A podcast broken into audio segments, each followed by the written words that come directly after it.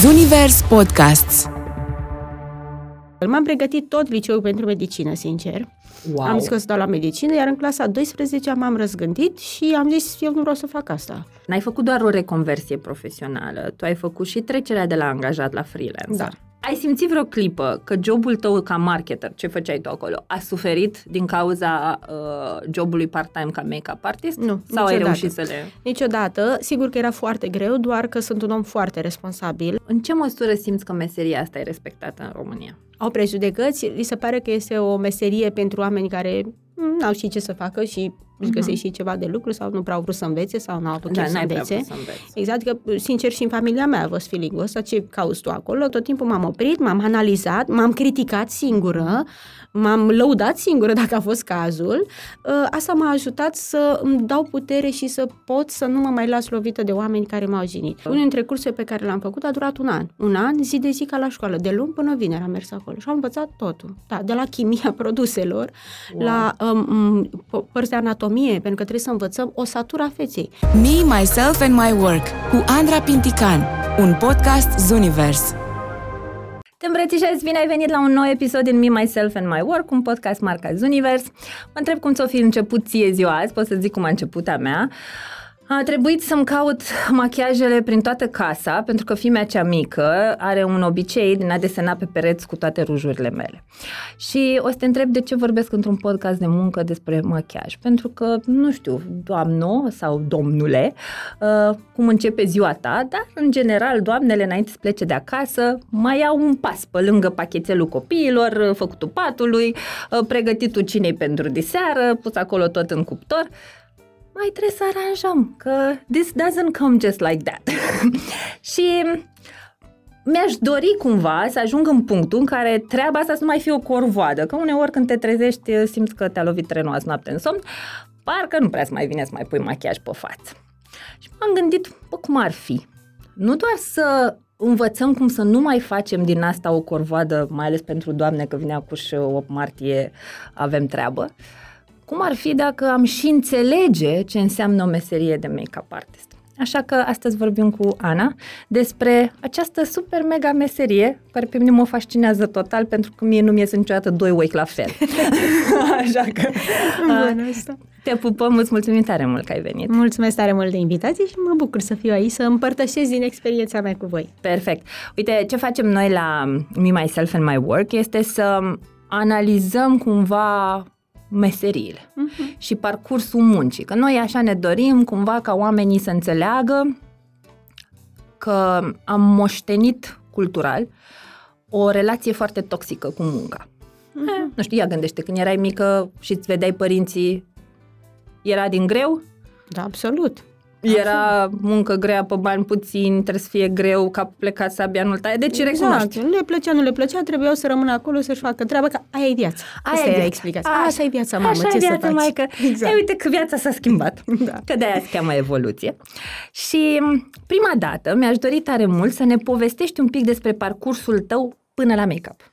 Uh, poate ce visai când erai mică să te faci, care erau uh, Da. semnele, Da. ce ai studiat, ce-au zis părinții.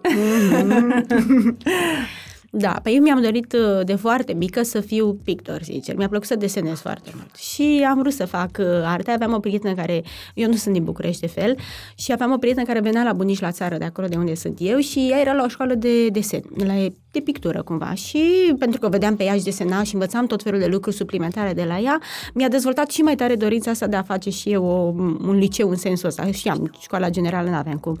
Și am sperat că la liceu o să merg uh, la București, la Tonița. Ei bine, am avut surpriza să aflu că nu o să merg la Tonița. Apoi am zis, "E, nu-i nimic, o să mă duc la facultate. Ei bine, nici la facultate nu am mers, pentru că mama mea este învățătoare și tot timpul a avut grijă ca educația noastră să fie una cu- de conduită, cumva. Și atunci a zis, nu, trebuie să faci medicină, farmacie sau politehnică. Evident, evident. Evident, da. Ce, Eram, uh, da. ce pasiune, amor de O foame. meserie adevărată. Da, Cei drept, da. niște meserii respectabile și foarte bune, doar că eu nu simțeam cu adevărat că vreau să fac niciuna dintre ele. M-am pregătit tot liceul pentru medicină, sincer. Wow. Am zis că o să dau la medicină, iar în clasa 12 m-am răzgândit și am zis, eu nu vreau să fac asta. Și norocul meu că aveam o soră mai mare, am o soră mai mare, care era la Politehnică pe vremea aceea și mi-a zis, să nu vii la Politehnică, e foarte greu. Farmacie era oribilă și eram, ok, asta e. Și ce, ce fac acum? Că medicina nu-mi place, ce rămâne? Și ea mi-a zis, uite, te înscrii la ASE. Ea fiind deja în București, ca și ea cum stau lucrurile, era deja student, deci ea, uite, înscrii la ASE, că e foarte tare și că e așa de viitor și că e mai Clar. ușor, nu te chinui ca nebuna să înveți și să nu înțelegi nimic. Ah. din chimie și din fizică. Bine. Uh, și atunci am făcut ASE-ul, am lucrat în uh, diverse corporații, am lucrat în, într-o bancă pentru început, unde mi s-a părut uh, că nu este pentru mine. Uh, și apoi m-am mutat în marketing. Și în marketing hmm. am lucrat foarte mulți ani uh, pentru o companie foarte mare, o multinațională. Hmm.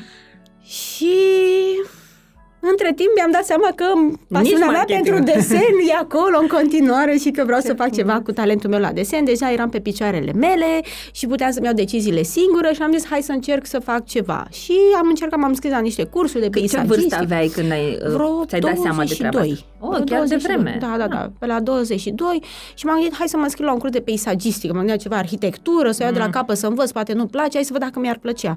Și s-a întâmplat să cunosc un make-up artist acolo, a, ah, celebru deci la vremea respectivă. și ai cunoscut un da, exact. da, ce pot să zic. Femeia era foarte uh, cunoscută și apreciată la momentul respectiv, între make-up artiști de top de la noi din țară de acum mulți ani.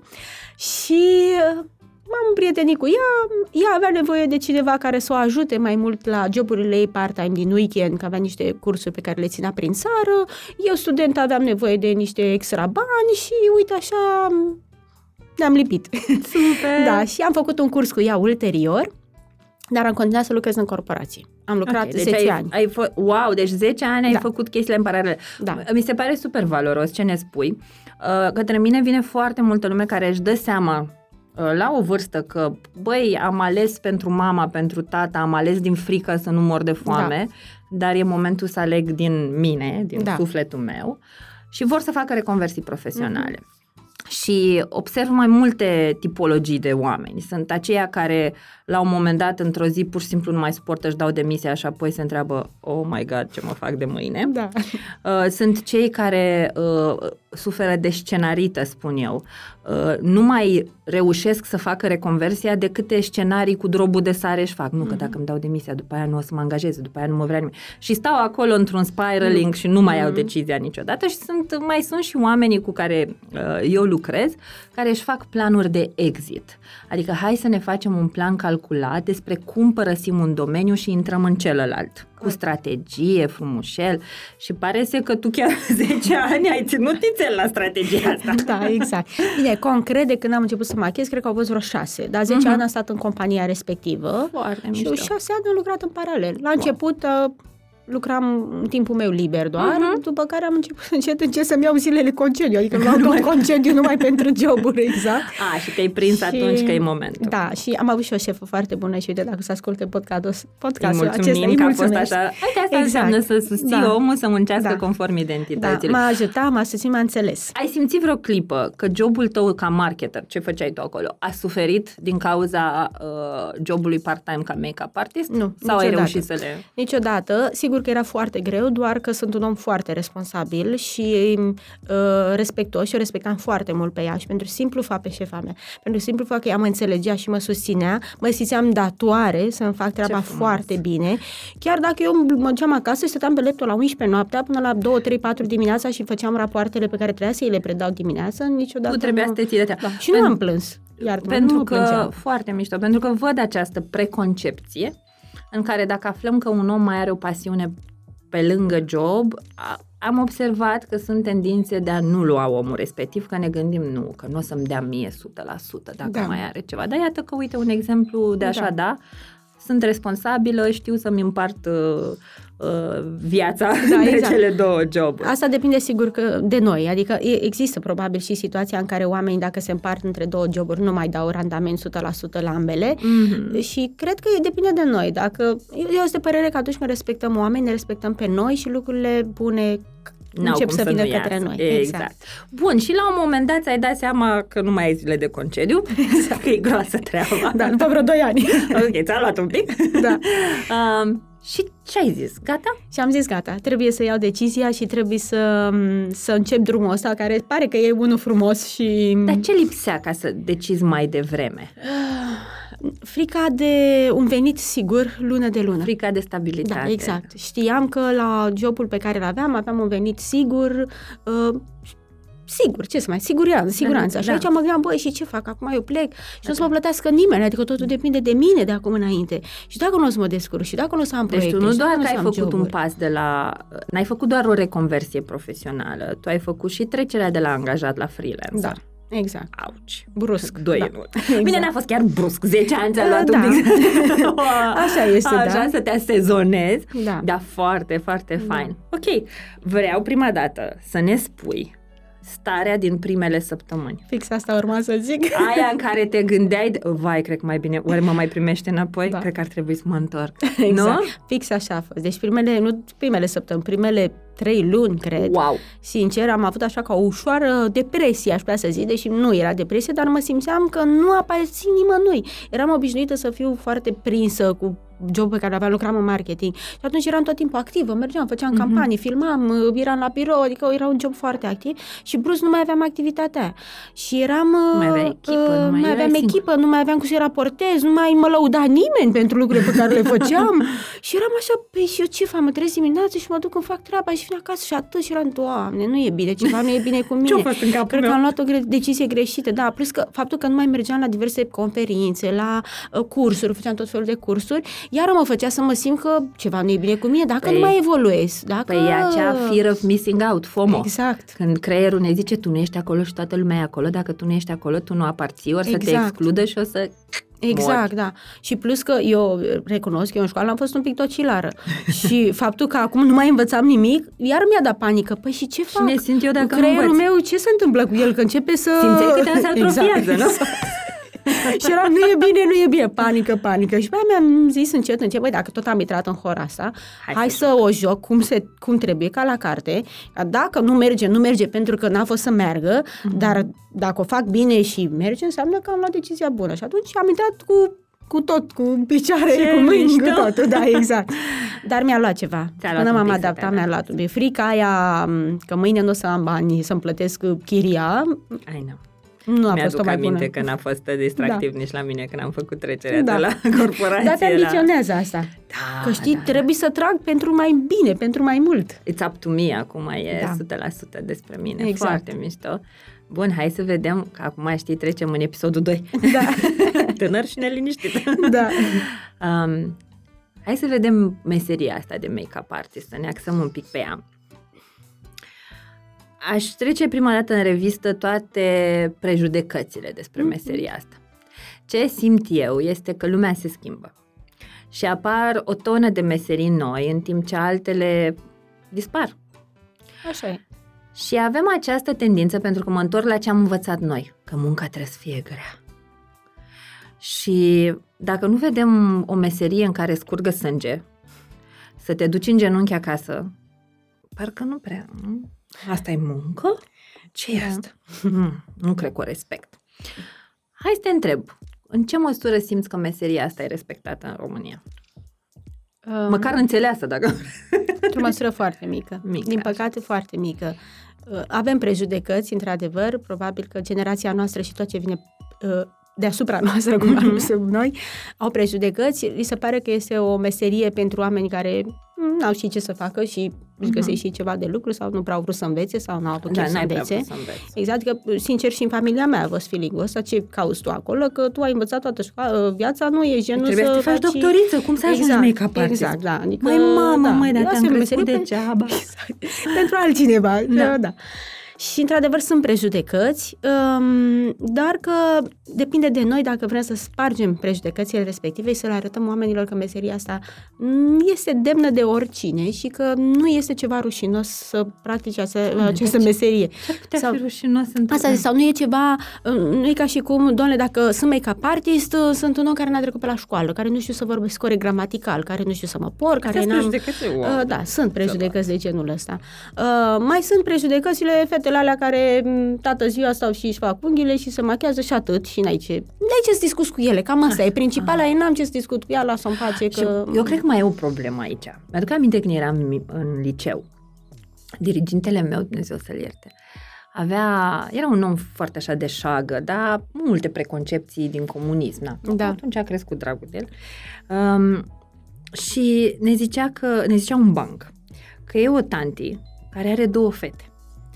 Și fetele la un moment dat cresc și ea se întâlnește cu o vecină pe care n-a mai văzut de mult. Și vecina o întreabă, și ce-ți fac fetele? A, păi aia mare, e la București, muncește, face, drege, are casă. Și cealaltă? Cealaltă e frumoasă. și cred că m, avem această prejudecată în România, că dacă ești frumoasă, sigur ești proastă.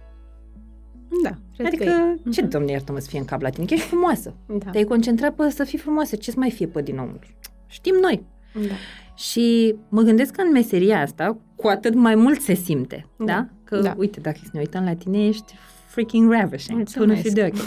Mulțumesc. Uh, uh, și nu numai, adică chiar avem multe gagici super mișto în da, România, da? chiar da. Și văd automat eticheta lângă.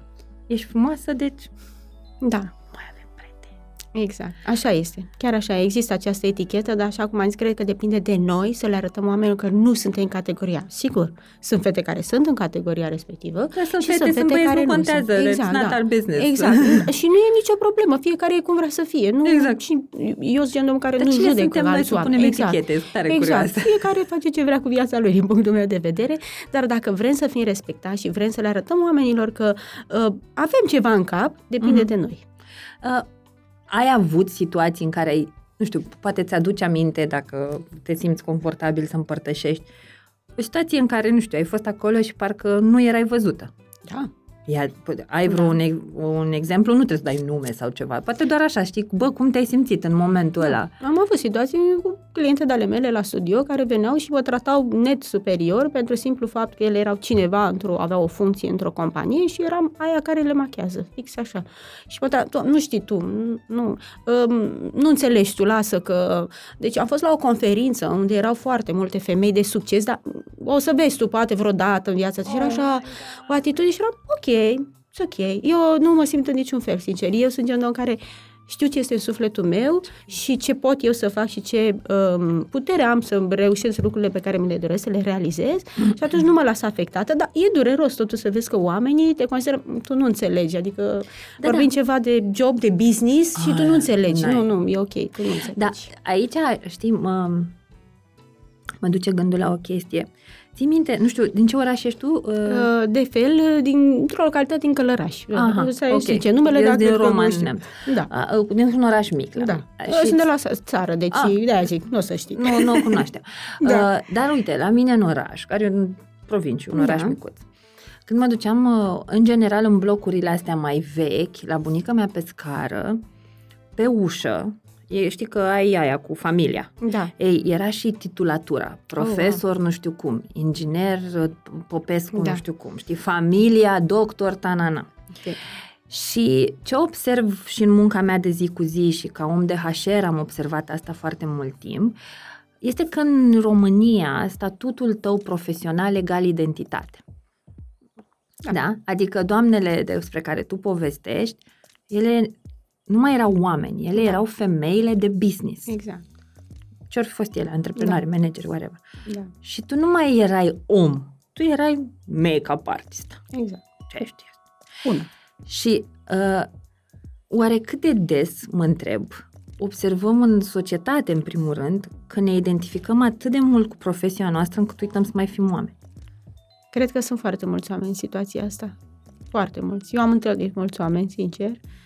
Și ce pot să spun este că mă întristează să văd asta. Nu. Pentru că am impresia că oamenii care sunt așa, de fapt, sunt nefericiți și Dai simt seama. nevoia să, să, să exagereze cu ceva, să epateze undeva, ca să se simtă bine dintr-un anumit mediu, într-un anumit Mhm. loc. Măcar de undeva să-și ia un pic de fericire. Un pic de validare. Exact. Și sincer, constatând lucrurile astea și dându seama că asta este realitatea, nu mă deranjează absolut deloc dacă cineva mă desconsideră sau îmi vorbește în vreun fel superior. Ok.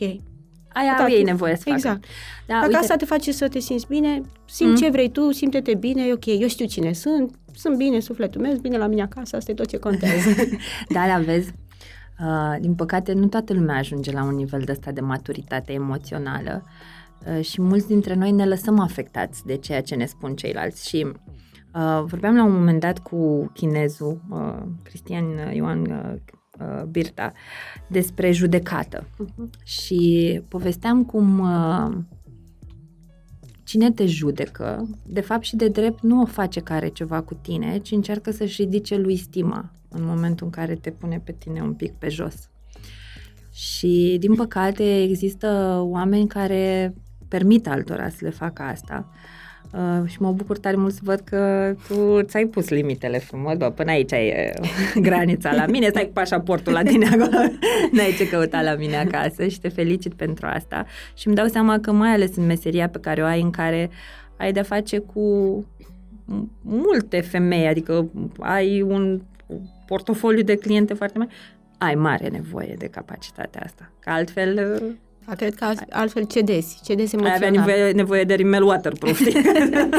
da, de fapt, nu știu dacă uh, fizic aș plânge, dar cred Probabil că emoțional aș fi dermată. Da, da, sau da. Un om care se lasă atacat de astfel de influențe negative, că sunt niște influențe uh-huh. nu tot mai pozitive pentru suflet, asta te de, destabilizează. Da, hai să-i ajutăm pe cei care poate sunt în momentul ăsta într-o stare în care cineva îi destabilizează prin ceea ce le spune și le face. Cum ai descoperit tu starea asta de eu știu cine sunt pe dinăuntru. Ce sfat ai pentru oia care, oamenii aia care în momentul ăsta încă nu prea știu să păi pună limitele? Cred că în primul rând trebuie să ne iubim foarte mult și să facem tot în viața asta pentru a fi fericiți. Cred că în momentul în care înțelegem că vrem să fim fericiți și să facem totul în direcția asta, ă, începem să înțelegem cât de important e să nu ne pese de ce uh, vor alții să facă cu noi sau de ce cred alții despre noi. Bineînțeles, asta și în situația în care ne punem pe drumul cel bun. Adică vreau să fiu fericită, eu vorbesc despre mine acum. Și mi-am pus niște planuri și am mm-hmm. stabilit uh, ce mă face pe mine fericită. Păi mă face fericită să machez, să ascult muzică, să dorm 10 ore pe noapte, să beau cafea, că îmi place cafea. Niște lucruri pe care vreau să le fac pentru sufletul meu. Și în momentul în care le fac, asta mă face să mă simt bine. Mm-hmm. În momentul în care mă face să mă simt bine, vreau să fiu bine și cu oamenii din jur. Mai mult decât atât, mi-am impus încă de mic, așa m-a crescut mama mea, să fiu un om bun. Mm, și să nu frumos. judec oamenii din jurul meu. Adică eram mică și mama mea îmi spunea, dacă erau copii la școală, nu știu, venea unul cu pantaloni murdari, să spunem. Și eu ziceam, bă, a venit cu Tărescu, că toți copiii râdeau de el la școală, mm-hmm. a venit cu pantaloni murdari. Mă și acasă și ziceam, bă, cu Tărescu, lăduț, a venit cu pantaloni murdari. Și mama mă certea și cine ești tu să-l judeci pe Vlăduț? Poate n-are mamă. Poate n-are mm. ce să-i spele pantalonii. Poate n-are nici bunică, poate n-are părinți. Te-ai gândit la... Mă, și mă făcea să mă simt ultimul om și îmi dădea seama că eu nu trebuie să judec pe nimeni și că nu e normal, mea. exact.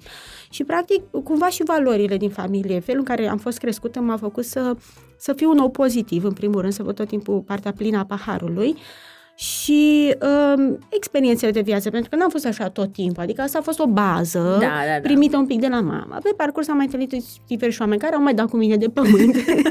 am trezit nițel la realitate. M-am trezit și m-am dus acasă și m-am gândit, este bine că mi s-a întâmplat lucrul, am greșit că am fost în situația aia, chiar am greșit, adică am stat eu cu mine și m-am autoevaluat. Și asta se cheamă introspecție. Deci, iar da. dacă nu prinde rău, să mai stăm și cu noi, exact. nu numai cu alții. Exact. Adică eu nu sunt, niciodată nu sunt impulsivă. Eu nu răspund la o ceartă pe moment niciodată. Te ascult, te las, mă duc acasă, mă gândesc de ce s-a întâmplat lucrurile și a doua zi o să avem o discuție cu siguranță.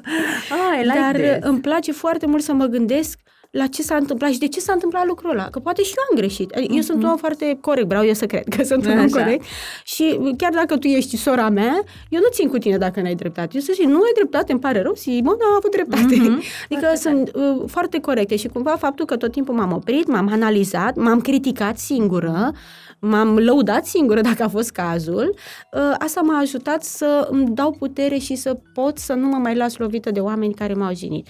Ă, și mai e încă o chestie care cred că i-ar putea ajuta pe oamenii care sunt în situația asta, să-și ia niște uh, repere, niște valori, niște exemple, oameni care sunt deja cineva și au un, un model de succes frumos. Uh-huh. Eu, de exemplu, recunosc că am avut-o pe uh, fosta mea șefă, care era genul ăsta de om um, foarte corect. Mhm. Și mi-a plăcut treaba asta la ea. Am identificat corectitudinea și bunătatea din ea și am vrut să iau. Am văzut la mama mea asta, am mai văzut la uh, partenerul meu de viață treaba asta și cumva am luat de la fiecare și l-am pus împreună și am zis, și mie îmi place modelul ăsta.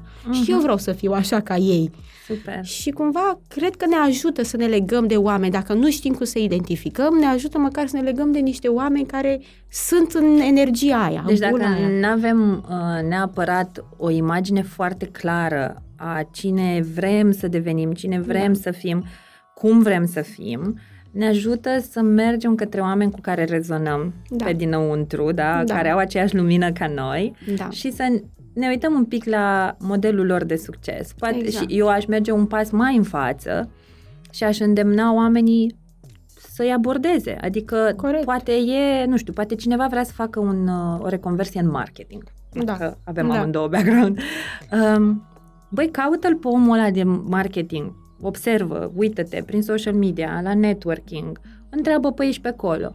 Vezi care e omul ăla care are modelul pe care tu ți l-ai dori pentru tine și dă un mesaj. Da. Bună, Gigel! Eu sunt Andra. Mă Da. gândesc să fac o reconversie în marketing. Oare ai vrea să-mi fii mentor?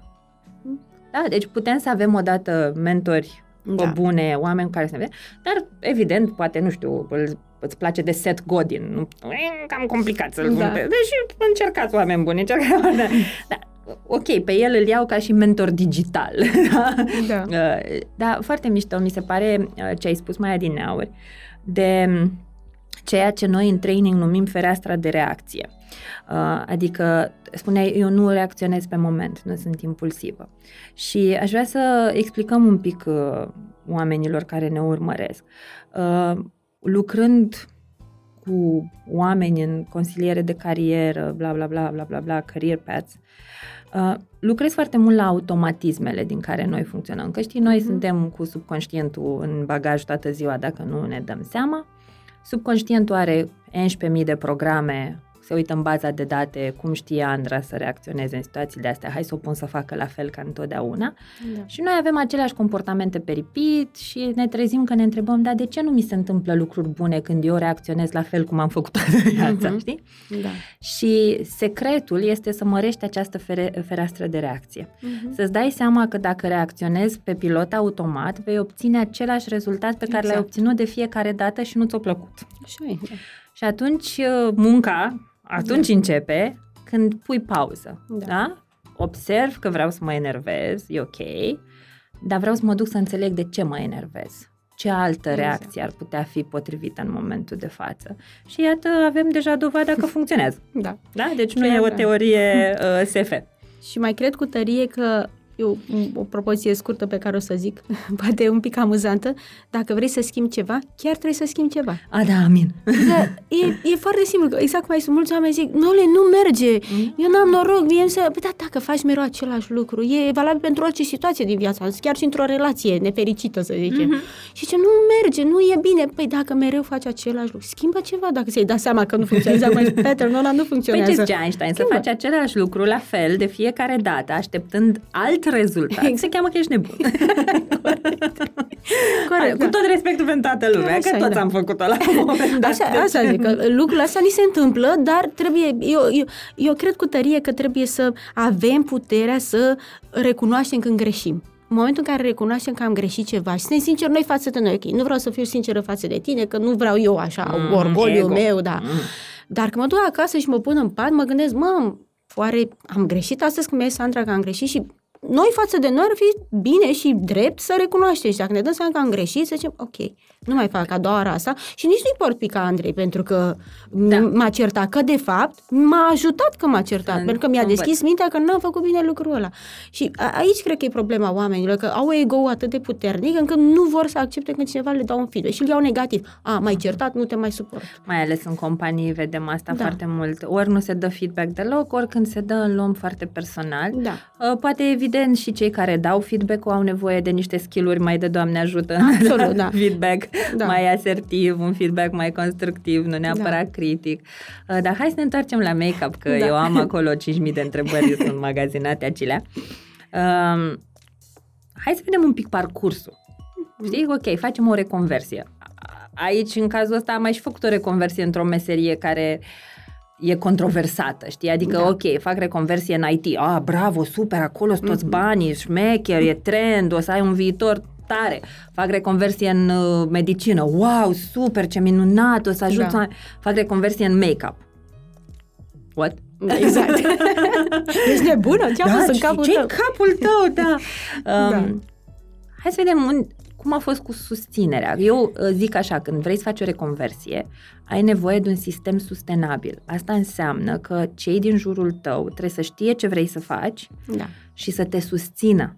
da, Când apar momentele alea de îndoială, mai bine mă întorc înapoi, Absolut. ei să fie alături de tine. da, Tu ai avut un sistem sustenabil. da, am avut, am avut. Soțul meu a fost alături de mine și m-a încurajat că e ceea ce trebuie să fac și a Ce crezut frumos. în mine, deși, bineînțeles că la început era la început, nu ca Da, acum. evident.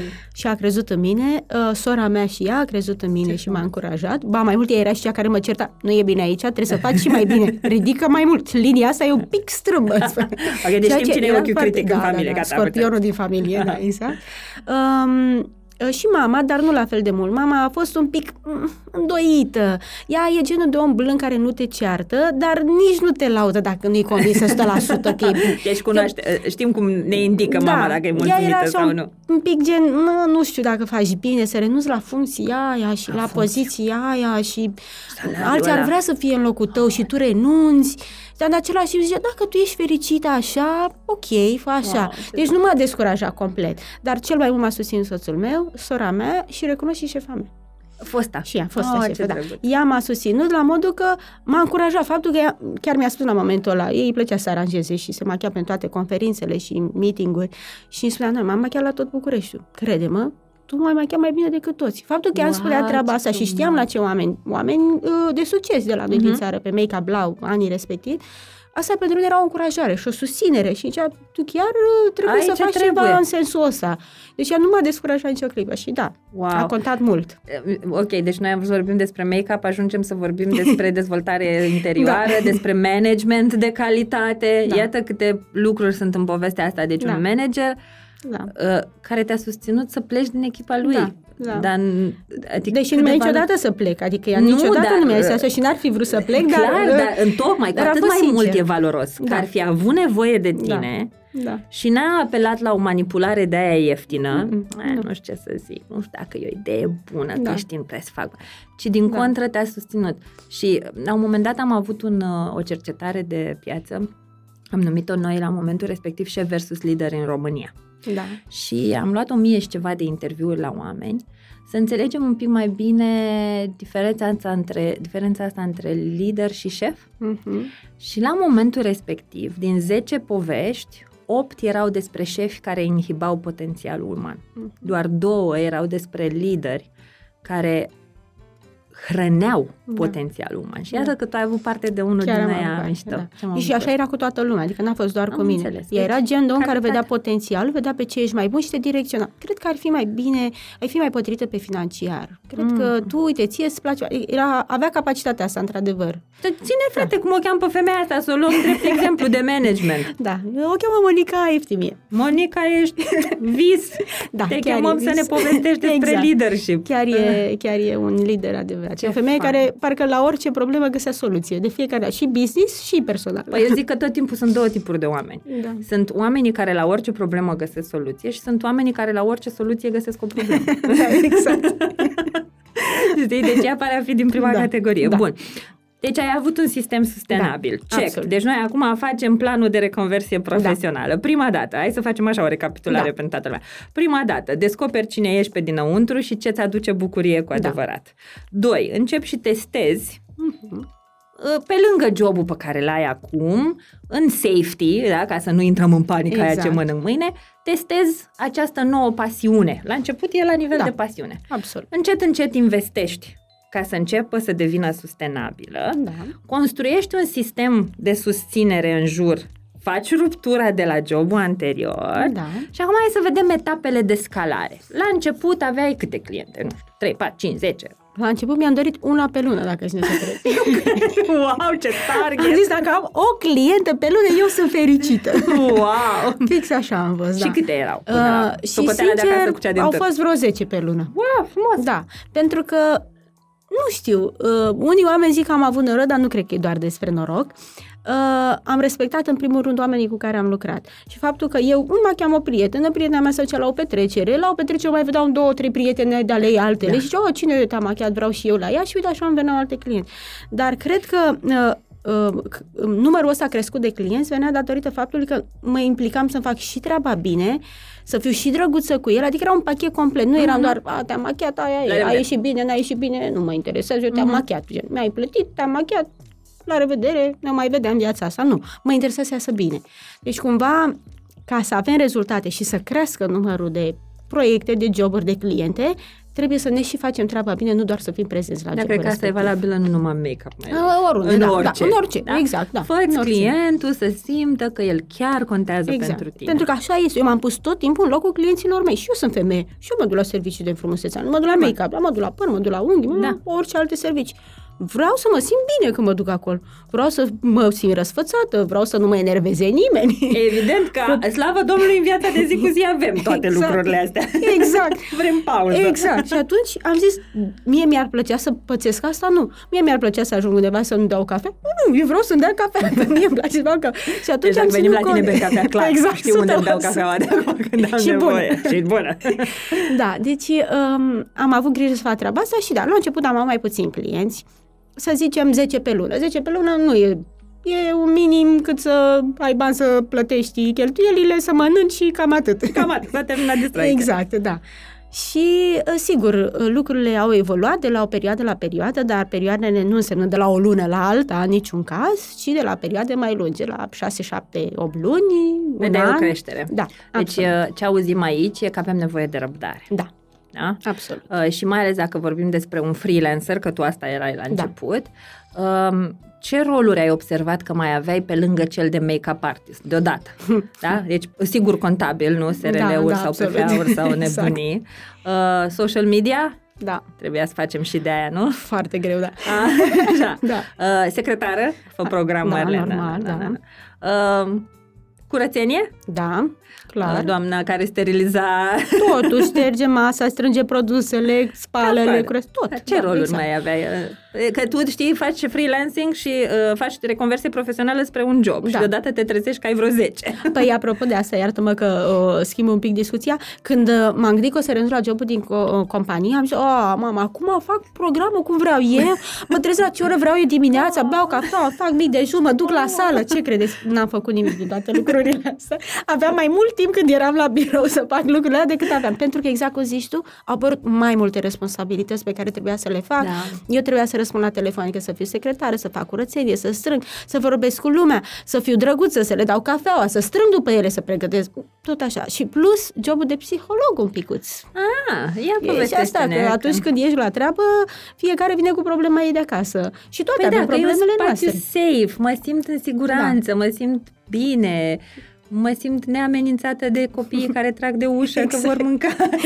Exact, da, chiar așa este. Și atunci noi trebuie să avem grijă, eu consider că uh, trebuie să avem grijă să facem uh, fata care este pe scaunul nostru să se simtă bine și să o ajutăm să se simtă și mai bine. Și mie îmi place să le ajut să se simtă bine.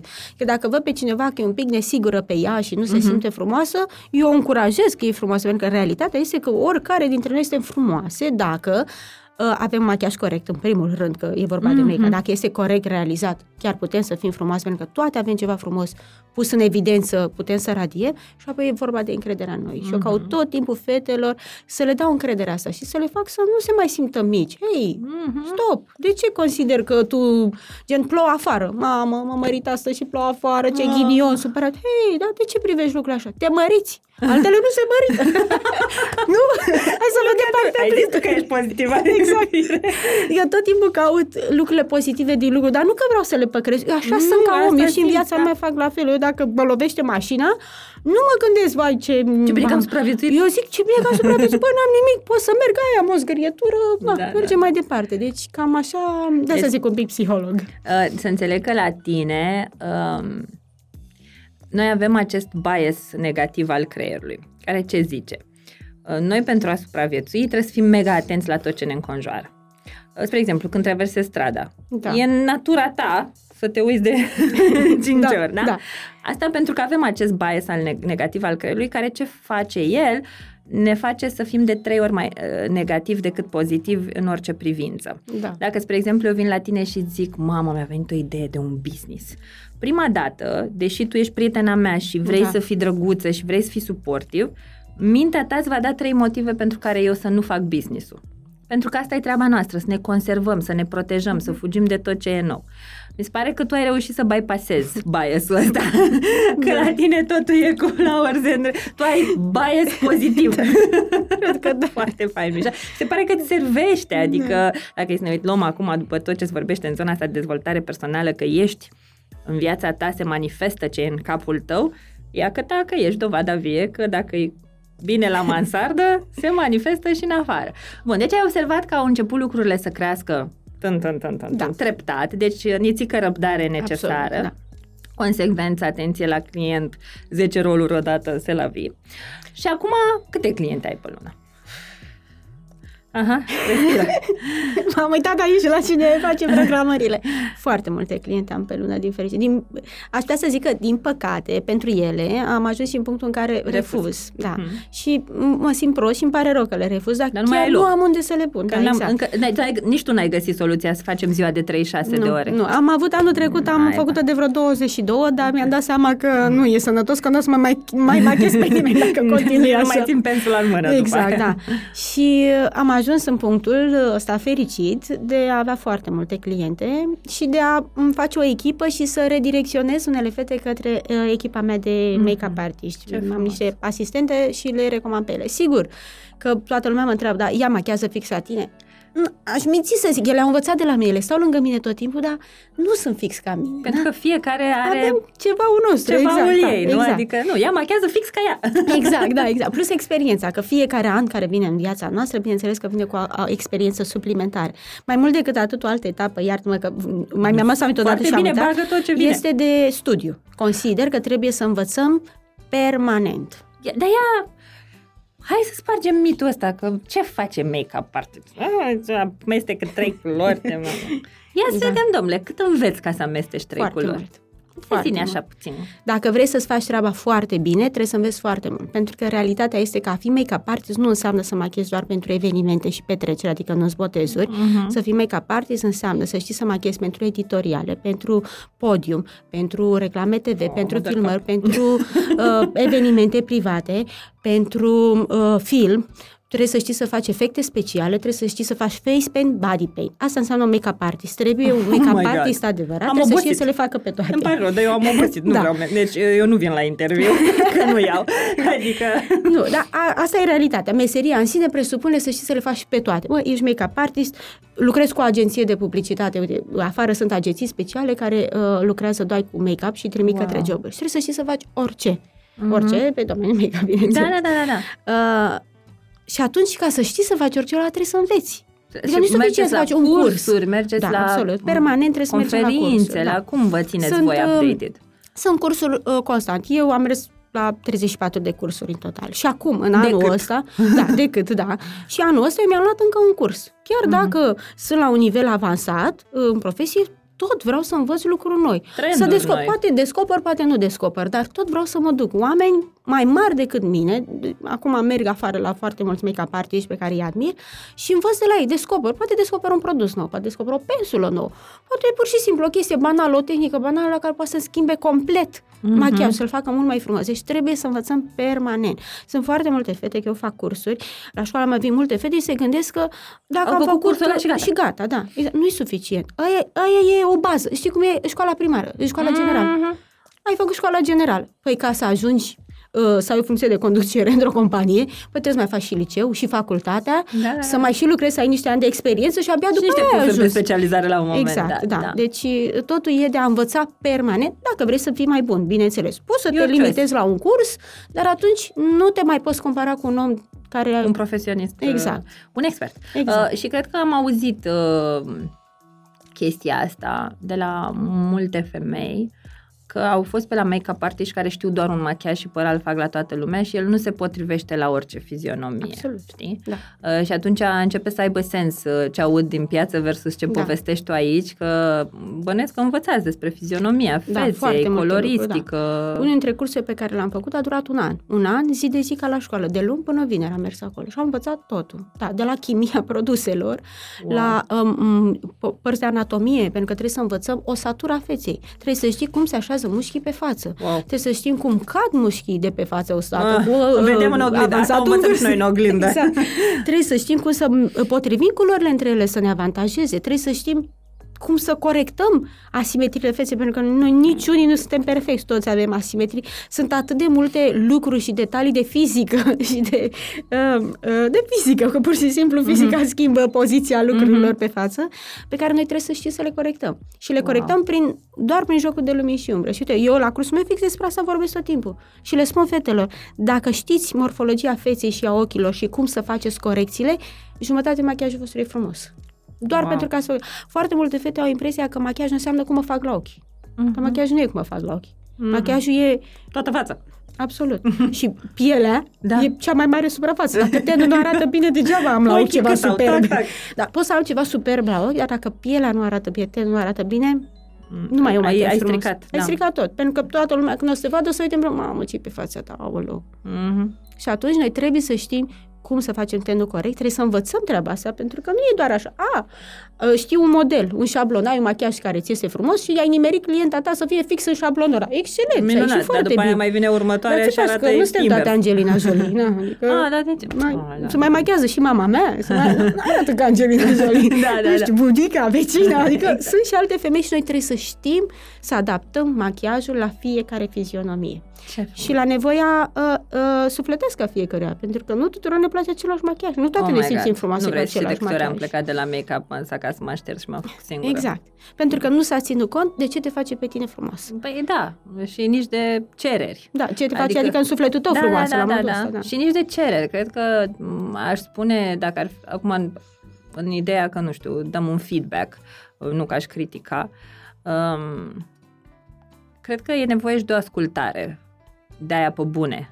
Nu doar Da. să te aud, Absolut, da. să te da. ascult, știi? Da. Adică, bă, ce vrei, cum te simți, cum vrei să fie evenimentul. Um, Nu știu de câte ori, cred că m-am dus și am cerut să fie rezistent Da. și se puneau produse de bază și mă trezeam că după ce mă pupam cu 10 oameni la evenimentul de networking aveam găuri în obraj, știi? Asta e tot de învățat. Dacă n-a trecut pe la școala bună sau n-a învățat suficient, n-a Mhm. făcut suficiente cursuri, nu știe să facă o rezistență bună a machiajului, da. Deci, dar ce mă bucură să aflu este că there's always improvement și cumva eu chestia asta o susțin. Uh, cred că acum îmi dau seama că nu prea mi-a plăcut așa să descurajez. Știi că eu le văd pe fete și eu fiind HR la bază, dacă e un lucru pe care îl iubesc, este să văd oamenii cum se îndrăgostesc de meseria lor. Da. Și când văd uh, fetele astea care sunt atâta de... Zici că își iubesc pensula Da. din mână și chiar dacă n-am ieșit cum vreau eu, eu respectând atât de mult pasiunea pentru muncă, uh, le zic, băi, cred că mai e ceva ce aș mai schimba, nu-mi dau seama încă ce, dar e minunat, mă bucur că am stat în energia ta, știi? Adică îmi place foarte mult să susțin oamenii, pentru că știu sigur că o să vină ceva mai bun de acolo. Um, și aș vrea să mă întorc un pic la tine și la creșterea pe care ai avut-o, da? Adică ai, te-ai așteptat la un moment dat că o să ajungi în punctul în care ești azi? Adică Nu. tu vrei o clientă pe, lu- pe lună, nu știu despre obiectivele tale. Uh, nu, nu mi-am făcut niciodată niște planuri anume, să știi. Am știut, eu am trăit la țară, am crescut acolo. Uh, tatăl meu a murit când eram mic, aveam Ne 13 ani. Mulțumesc și um, cumva tot ce mi-am dorit a fost să plec de la țară. Asta a fost aspirația mea cea mai mare. Asta da. era cea mai mare. Am știut că vreau să fac ceva în viață și să nu rămân acolo, pentru că știam că nu-mi place să muncesc la câmp, câmp. și în grădină și mă mai lua mama și zicea, hai să mergem uh, să punem roșii. Și eram, oh, M-a luat un leșin așa brusc, nu mai pot ce amețeală. Da. Nu îmi plăcea deloc treaba asta și mi-am dat seama că nu-mi place și mama mea și-a dat seama că nu-mi place și a exploatat cumva uh, zona asta și uh, zicea ceva de genul ăsta, dacă luam un opt la școală, și lasă mami, nu e nicio problemă, care tata ai atâta pământ, cineva trebuie să-l muncească. Și eu când auzeam asta nebuneam. Ce pământ, că eu nu muncesc deci, nimic. aviz părinților, exact. dacă copilul nu se ține de școală, duceți frumos copilul la țară, arătați-i să facă. Exact.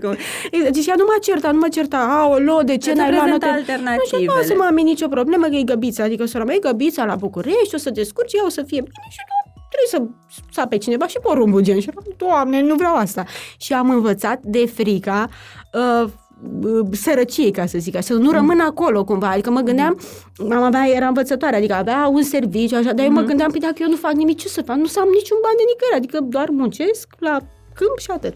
Și cumva asta m-a motivat. Asta, ca și copil, asta a fost motivația mea. Vreau să ajung uh, într-un oraș, nu știam dacă București sau nu, dar voiam să plec de la țară și uh-huh. să-mi fac o viață mai bună. Nu știam ce însemna viața mai bună, sincer. Doar știam dacă vreau o viață mai, mai bună. bună decât Pentru că vedeam că e greu acolo. Chiar vedeam că e greu, mai ales că mama era singură și cumva singură trebuia să facă totul.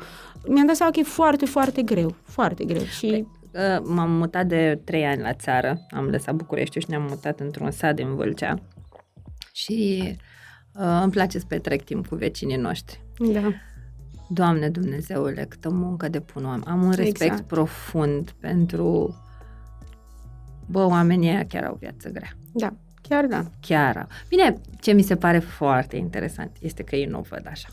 O vedem noi, știi, că da. nouă ne-ar fi greu să o facem, dar pentru ei e atât de natural. Știu că la un moment dat i-am zis unei vecine, um, că de ce plantează așa de mult, care are multe solarii, da. uh, face legume, ne dă și nouă, dă pe... și ajunge să le dea la porci, că se strică, sunt foarte da. multe. Și am întrebat dar de ce pui atâta de mult? Pune mai puțin. Oh, să nu lucrezi pământul! Exact. exact. am crezut că mă plesnește. exact, da. da adică am un da. respect da. pentru pământ deosebit da. și uh, respect foarte mult uh, dedicarea cu care și relația pe care o da. iau cu pământul, uh, dar realist vorbind, eu nu sunt stare. Adică și eu da. mă uit, eu nici n-am avut bunici la țară. Da. Uh, am încercat și eu să pun roșii odată. Trecem peste, de-aia fac da. HR. Uh, dar, uh, da, uh, iată o motivație pentru da. copii. E o viață foarte grea, adică eu am experimentat-o. Eu până la 18 uh-huh. ani am stat la țară, e o viață foarte grea. Dacă nu ai bani, n-ai niște venituri de altundeva da, da, da, și da. doar să stai și să te chinui să... Cu pământul acolo. Pământul și atât, e foarte da. greu, da. Bun, și atunci n-ai visat la ce ai acum, dar ai visat la ceva mai bun. Da. Te, ce zici? E, e, ce se întâmplă acum E mai bunul ăla pe care îl visai? E mult mai bun, da. E mult, e mai, mult mai bun, da, mai se bun. poate și mai bine. Nu se mă opresc niciodată. Așa, foarte bine. Da. Ține un pic despre acum. Da. Uh, ne spuneai, ai multe cliente, am văzut că pe conturi ai, nu știu, mult, muchos followers.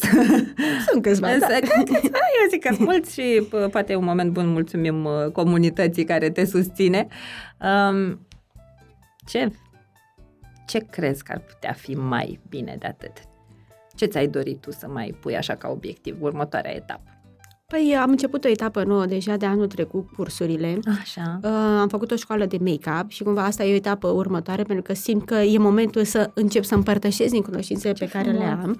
Sincer, nu am vrut să fac cursul foarte mulți ani pentru că am considerat că trebuie să învăț eu Prima atât dată. de multe lucruri încât să știu să răspund la orice întrebare. Uh-huh. Și cumva am simțit cam de vreo 2 ani că am ajuns în punctul în care gata. Acum orice mă întreb despre make-up, eu știu să-ți răspund și știu să fac orice, orice, uh-huh. absolut. Nu mi-e frică de nimic, pur și simplu. Uh-huh. Și atunci ăsta este momentul să încep etapa următoare și să fac o școală și să împărtășesc din cunoștințele mele. Mai mult decât atât, că nu mai am timp să machez eu atât de multe fete și cineva trebuie să uh, preia din uh, cunoștințele mele și de mhm. abilități, uh-huh. poate, exact. și să macheze, poate la fel ca mine, doamna, știu eu tot sper, din cursantele uh-huh. mele, cineva să uh, prindă totul, să fure uh-huh. toată meseria, cumva. Așa. Deci, uh, ce îmi place mie foarte mult, și cred că asta e un lucru care, care le avem în comun, eu nu cred în concurență, eu cred uh-huh. doar în colaborativitate și mi da. se pare că din ce povestești nici tu n-ai treaba asta da. cu că Chiar suntem așa în competiție, că mi-e client. Nu. Că... Eu cred că este piață pentru toată lumea și în make-up ca și în orice altă meserie o să existe locuri de muncă tot timpul.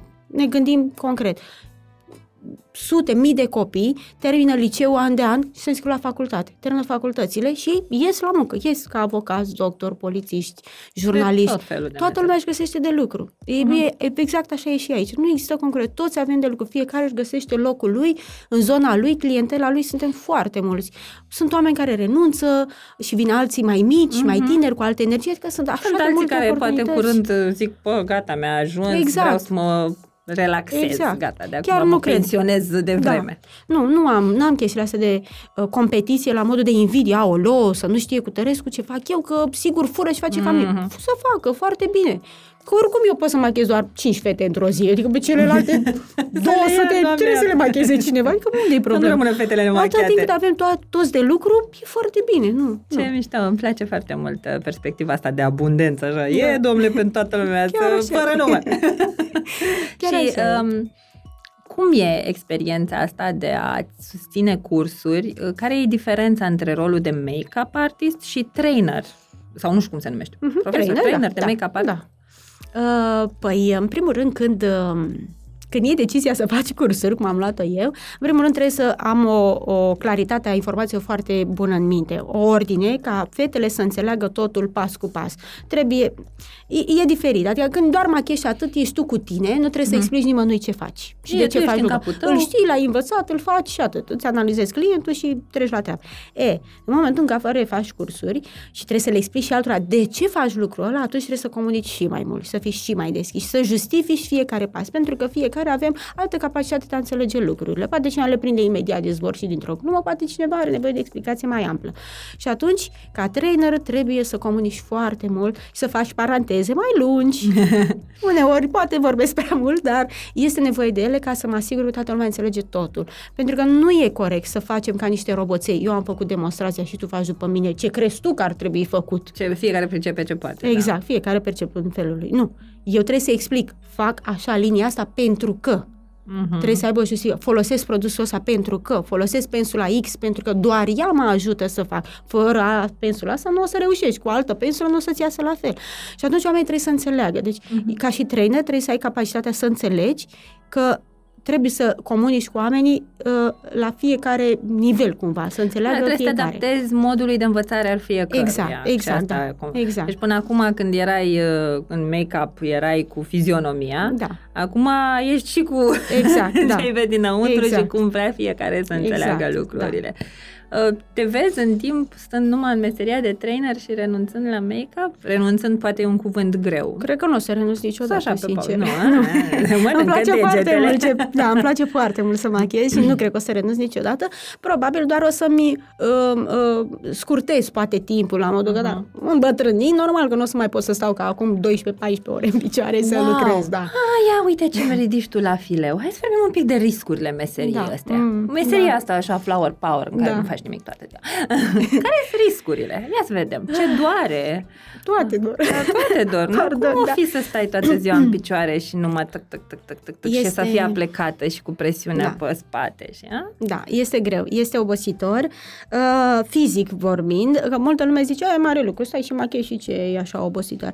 E bine, în primul rând este greu că trebuie să scar un troller cu produse pe tine. Dacă lucrezi cum lucrez eu și la uh, uh, filmări și la reclame și la shooting, nu stau doar în studioul meu, trebuie să mai și plec lucrurile după mine, unde am treabă. Tu ești cu bagaj după Poți să tine filmezi toată în ziua. câmp. Du-te la un Ah. film și filmăm în câmp. Ploaie, zăpadă, cum o fi, trebuie să... Și trebuie să avem un troller după noi care are doar vreo 30 de kilograme. Decât. Și îl iei, și îl urci în mașină, și îl cobori din mașină, și ieși prin noroaie pe câmp, ce crezi că faci? Îl iei în brațe și mergi cu el frumos Oh până my când God. trebuie să ajungi în punctul de... Uneori poți să-l car după tine dacă e uscat pe jos, alte ori nu? nu. Îmi braci. E, și asta este un risc, să cari 20-30 de kilograme în brațe aproape în fiecare zi. Ori trebuie săptămână măcar. Uh, un efort. Spatele începe încet, încet să cedeze. Apoi, stând mult în picioare, începi să te doară picioare. Ți se umflă, te dor genunchi, te doare spatele, faci contracturi. Adică sunt foarte multe riscuri, dar se pot evita, bineînțeles, făcând sport, făcând masaj constant. Ok, deci uh, și Da. make-up artistul trebuie să aibă propria lui uh, Absolut. Nici nu știu cum să o numim, ri- propriile lui ritualuri de întreținere a corpului, să Sunt susții că- obligatorii cumva. Și eu mai sar peste ele. Să știi că atunci când nu fac ce trebuie, imediat Se simte. rămân. Și acum, dacă stau un pic aplecat, uite, am o durere de câteva zile de spate Oh, îmi pare rău. și dacă mă blochez într-un punct, nu mai pot să mă ridic. Mi se întâmplă. Uh, mai pică. Da. Mai intrăm în revizie la un moment dar dat. asta din cauza mea, pentru că că- știu că ar fi trebuit să-mi programez masajul săptămână de săptămână și mai sar unele săptămâni. mai întâmplă. Da. Bun, ce riscuri mai sunt în meseria asta? Um, nu știu, că astea cred că sunt cele mai mari. Sincer, Astea nu văd fizice alte. Da, de- fizice. Alte riscuri nu sunt. Da, riscul, da, în frește să nu mai poți să-ți folosești mâna, să nu vezi, nu știu. dar Ok, astea nu, sunt riscuri. Astea sunt Zic așa, chestii... gen la ce te supui în fiecare zi, știi? Când... Nu, și mai e un stres psihic cumva, dacă ești gen de om foarte responsabil, Mhm. cum sunt eu, care mă consum pentru oricine și pentru orice, eu mă stresez și dacă întârzi două minute la o programare. Auci. Dacă am stabilit că ne vedem la 10, eu sunt acolo la 10 fără 5. Dacă nu, măcar 10 0 0. Cel mai... Da. Dacă am întârziat un pic, eu dau mesaj. Ei, iartă, mă întârzi 3 minute. 3 minute. Trei minute, nici nu Mesajul știu ăsta. astea, gen. Uh, Ăsta poate să fie iară un risc. Când ești genul ăsta de om super punctual, uh, cred că poate să-ți creeze un stres. Și mai e iară un risc foarte mare de stres. Dacă mergi la fete acasă, cine merge la fete acasă, acolo e un, un stres foarte mare în trafic, pentru că nu știi ce te așteaptă în trafic. Ah, și poți să întârzi că nu Foarte e în mult. Și controlul tău. apoi uh, sunt oameni care înțeleg, sunt oameni care nu înțeleg Că și când au ajungi la mutat ușa și lor... fac criză. Exact, da. Și atunci, Au. În funcție de cât de bine ești cu tine, poți să faci față situației sau poți să te blochezi și să nu-ți mai să nimic, culmea. Nici nu mai poți să mai faci Ah, treaba da. dacă intri într-un Intri blocaj. în freeze. Da, exact. Și nu mai poți să te mai gândești la Da. nimic. Um, cred că mai aveam Și o burnout întrebare. mai poate să fie, Ah, dacă asta te voiam să zic. supra-soliciți. Da, dacă te supra-soliciți. Că îmi ziceai că uneori machezi și 12 ore Da. pe zi. Da. It's a lot. Da, e foarte adică mult. Eu Anul tot trecut, militez să muncim maxim 8. Că... da, așa mi-am propus și eu anul ăsta. Anul trecut am lucrat foarte mult, numai 12 ore, da, chiar și Nu, mai dar mult. după aia... Și sunt etapele de burnout, știi? Prima Da. e Da, când exact. ești îndrăgostit de ce faci și nu te Exact. mai poți opri. Exact. Și după aia începe ușor, ușor Da. anxietate, după aia nu mai Mhm. dormim, după Da. aia cedează câte una alta. Exact, da. Uiți să faci lucruri și Mhm. uitatul ăsta de multe ori e semn de burnout, înseamnă că mintea ta îți blochează uh, niște responsabilități, pentru că știi că dacă te vei duce la ele, te vei supra-solicita. Da. Și ultima etapă din burnout e când începem să somatizăm fizic. Țin minte că eu când eram în burnout și mă duceam la lucru, uh, când dădeam cu badge Da. deodată mi se făcea foarte rău. Wow. Deci numai când, deci numai Da. când auzea, creierul știa, oh my god, iar se duce Da. acolo. Și pentru că nu mi-am dat eu voie să mă odihnesc, Da. S-a ocupat creierul și m-a bolnăvit de nu m-am mai ridicat Și eu am din pățit, pat. să știi, trebuie să recunosc că am pățit și eu treaba asta, pentru că munceam foarte mult, dormeam doar 3-4 ore pe noapte și apoi Mhm. plecam la 6 dimineața ca să mă întorceam la 12 noaptea și tot așa și tot așa și stând în picioare continuu și mă ocupam și de online și fizic, munca fizică și răspund la telefoane și mail-uri și, și la un moment dat, exact cum spui tu, ajunsese să nu mai suport telefonul. Mhm. Deci nu mai, nu mai suportam să mai stau pe telefon să fac o postare. Voiam să-mi pun o poză frumoasă. Am machiat pe cineva, am plăcea Nu mai. ce... Hai. Și nu mai puteam. Deci mai când deschideam telefonul simțeam cum mi se face rău. Stomacul meu reacționa așa ca și cum am Asta e mâncat ultima, ceva... de fapt e Da. penultima, ultima e depresia. Da, n-am ajuns în depresie și vreau să cred că nu o să ajung niciodată. Doamne adică ajută. mă simt tare aici. Și îmi impun. burnout ăsta are și el prevenție, adică Da. modul în care poți să previi este să te asiguri că ai timp cu tine, Exact, da. Și că asta am con- ai grijă de concluzionat. corp, Da, exact. că faci lucruri și că lucrezi cu clienți cu care ești în acord, Da. că nu lucrezi cu, sau nu lucrezi cu un produs cu care nu ești de acord, Da. adică să fie conform valorilor tale. Da. Pentru că burnout-ul, toată lumea crede că burnout-ul vine doar din epuizarea fizică. Mm-mm. Dar e foarte mult conflict interior. Adică Da. e posibil să fii într-o companie... Uite, să dau un exemplu care mi se pare super șmecher, al unui tip vegetarian care s-a angajat pe marketing într-o fabrică de mezeluri. El gândindu-se că, bă, deci nu mănânc, nu tai eu Da. porcul. Eu doar scriu despre asta. În șase luni a intrat în burnout. Oh, Pentru wow. că e conflictul interior atât de mare și creierul ruminează în continuu, în continuu. Da. Noaptea când dormi, el scoate la suprafață toate emoțiile pe care tu le înnăbuși toată ziua și nu te odihnești, pentru că noi avem două cicluri de somn. Avem primul somn în care creierul descarcă tot ce n-ai fost tu în stare să descarci emoțional toată ziua și având în vedere că, și o spun cu toată dragostea pentru toată lumea, suntem analfabeți emoțional, adică Da. chiar nu știm să lucrăm Așa acolo e. încă cum trebuie. Uh, Sunt multe lucruri pe care noi le trăim toată ziua și le înnăbușim. Mhm. Nu știm să le procesăm, Da. nici nu le conștientizăm uneori. Și abia după ce termină treaba asta de procesat, creierul intră în a doua etapă de somn în care reface celular ce prin noi. Ori noi uneori posibil să avem de asta de refacere maxim două ore, ceea ce nu este suficient. Doamne ajută să le ai și pe alea. Că dacă dormeai 3-4 ore pe noapte, tu n-aveai nici timp să descarci, dar emite Nu, să nu refaci. aveam. Și de multe ori eu nu mă odihneam. Adică Păi nu, mă când puneam te în trezești pat mai obosită decât Exact. te-ai culcat. Și da. aveam impresia că nu am dormit deloc, deși eram cele trei ore în pat Mm. dormind, nu aveam impresia că n-am dormit nici o Dar asta e secundă. liniștită că poți să dormi și 8-10. Cunosc oameni care sunt în burnout și dorm 8 ore pe noapte și se trezesc obosiți pentru că ei toată noaptea fac uh, raportul, ce trebuie să fac mâine. Ei, de Da. fapt, muncesc în somn. Atâta de puternică Am e starea aia de experimentat asta. alertă. Da. Foarte rea starea, da, am experimentat-o, știu. Mhm. Deci iată că m, nu e all flowers and butterfly. Bine, nu că aș vrea să sperii pe nu, cineva. Nu, în niciun caz. Uh, și cred că toate lucrurile astea pe care noi le-am vorbit aici, uh, astea mai grave, să le zicem așa, sunt toate lucruri pe care dacă ai un plan ca lumea și ai un mentor care a trecut prin ele și poate Da. să zică, bă, fii atentă că aici ai un pericol, sunt lucruri pe care chiar putem să Da. le gestionăm, nu e da, chiar... absolut. Dar ce mi-am dorit eu foarte mult din conversația noastră și sper din suflet că se înțelege, e că și meseria asta e tot o meserie și că nu e fair să venim să spunem cuiva că meseria lui e mai puțin meserie ca a noastră. Da, așa este. Indiferent de muncă, deci chiar Indiferent, nu... Chiar așa este. Până la urmă, noi trebuie să respectăm oamenii pentru ce sunt ei să fie oameni. Atâta timp cât omul respectiv este bun cu noi, este civilizat, cine suntem noi să-l criticăm că are Face nu orice știu ce. meserie, orice meserie, e treaba Da. lui. Atâta timp cât nu ne deranjează, nu se poartă urât cu noi, cred că nu, nu ne dă nimic de Restul nu mai, e, Da. nu mai e în puterea noastră. Da. Super. Hai că ne-am întins nițel, uh, dar eu aș zice că s-au întâmplat lucrurile care trebuie în conversația asta. Um, dacă ar fi să te întorci un pic la Ana când și-a dat demisia de la marketing, care ar fi sfatul pe care i l-ai fi dat? Că sunt, uh, gândește-te câte fete urmăresc acum și se gândesc, mamă, e mai next când îmi dau demisia. că e pe make-up, că e pe nu, și fete și băieți, nu, oricine ne urmărește. Care-i Trebuie sfatul? să creadă în ele, trebuie să creadă în ele foarte tare, să muncească foarte mult, la modul să nu se descurajeze, zică, "Ei, lasă, că fac azi, nu am chef, azi fac Deci să mâine. fie nu. consecvent. consecvente, muncit în fiecare zi, chiar dacă nu fac bani din prima clipă, trebuie să nu se oprească, să continue să facă lucrul respectiv. Pentru că mulți tineri, cu care eu am lucrez acum, am observat că așteaptă bani imediat. Nu am Mhm. bani, oh, nu, nu, ce să fac, nu, am făcut 300 de lei, nu Cred mai că am făcut peste Suficient. 1000 de ore de o consiliere de carieră gratuite până am luat bani pe prima. Exact, exact așa este. Dar bine, nu faceți chiar ca mine.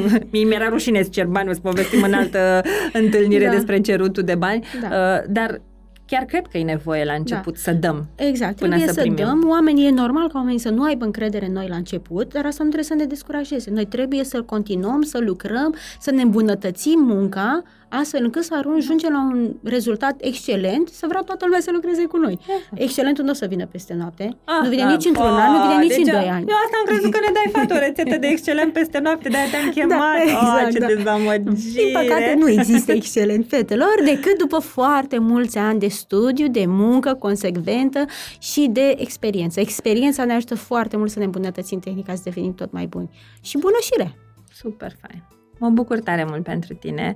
Mai am o singură întrebare înainte să încheiem. Bă, de ce... nu- Uite, eu sunt supărată că nu sunt destui domni la HR. De ce nu sunt domni mai mulți și în uh, beauty? Probabil că e tot o preconcepție. Nu? Da, Că cred dacă că tot vorbim de egalitatea asta de uh, șanse pentru toate sexele, genurile, bă, hai să nu mai vorbim numai de fetele care vor să fie pilot, hai să vorbim și despre băieții care vor Da. să fie make-up artiști sau cu- să facă păr sau Da. unghii și să fie ok, adică Da. să o normalizăm. Că Da. it's Nici ok. eu n-am niciun băiat la cursuri. Deci Nu? nu, vine niciun A, băiat. cred că și eu la școala de HR în trei ani, cred că am avut cinci băieți și sunt Da. sute de cursante, adică Cred că e pur și simplu o preconcepție, că e o meserie de femei, că probabil lucrez cu multe femei. Cunoști machiaj și- make-up artiști bărbați care sunt talentați și... Da, da? Deci cunosc. sunt, e Cunosc, o... da, sunt, da, sunt puțini. puțin. Da, foarte puțini. Nu știu, poate nu le place, poate e incre- dar Bine, cred că, e- dacă cred nu că le este place e partea a doua, preconcepție, da. da. nu trebuie să facă un job pe care... Da. Dar mă gândesc că poate sunt și social, așa, parcă nu e o încurajare da, în cred că da, asta. cred că așa este. Eu cre- chiar cred că noi suntem abia acum, generația uh, mică de 20 de ani cumva, cred că ei încep să fie uh-huh. mai Mhm. deschiși și să accepte mai ușor uh, cam toate joburile uh-huh. Mhm. care există pe piață și să nu se mai simtă Și cumva ei nu mai judecă judecați. așa, da, ei exact. nu mai judecă așa de mult Exact. ca noi, au mai scăpat da. de Deci de mă aștept treaba acum să vină un val mai puternic. E un val mai mare. Da. Da. Ana, îți mulțumim mega, mega, mega mult. Abia aștept să vin la tine să beau cafea. Uh, De make-up nu știu ce să zic. Uh, uh, Nici nu te las să te apropii prea tare de mine, că abia Eu mă te descurc, abia mă descurc dimineața în oglindă. Uh, Mulțumim tare mult, nu doar pentru sfaturi, dar în primul rând pentru energia bună. Mie îmi plac uh, energiile luminoase și am avut parte astăzi maxim. Uh, Vă îmbrățișăm. Uh, Doamnele, dacă vreți să învățați cum să vă machiați, uh, are o pagină de Insta. A- Aseară mi-a arătat uh, fica mea toate modelele de codițe pe care Ana știe să le facă uh, Mulțumesc. și mi-a stricat uh, trei eyelinere în acest sens, dar trecem peste. Așa. Um, Vă îmbrățișăm și știți ce-s curioasă? Ce subiecte, ia ce meserie ați mai vrea voi să vedeți așa, să disecăm? Uite, astăzi ne-am uitat la make-up artist. Haideți, dați-ne acolo o idee. Ce meserie ați mai vrea să vedem aici disecate așa punct cu punct, să înțelegem cum se ajunge acolo, uh, ce avem nevoie ca și skill-uri pentru ele, um, care e viitorul lor în piața muncii și așa mai departe. Vă îmbrățișăm! Zunivers Podcasts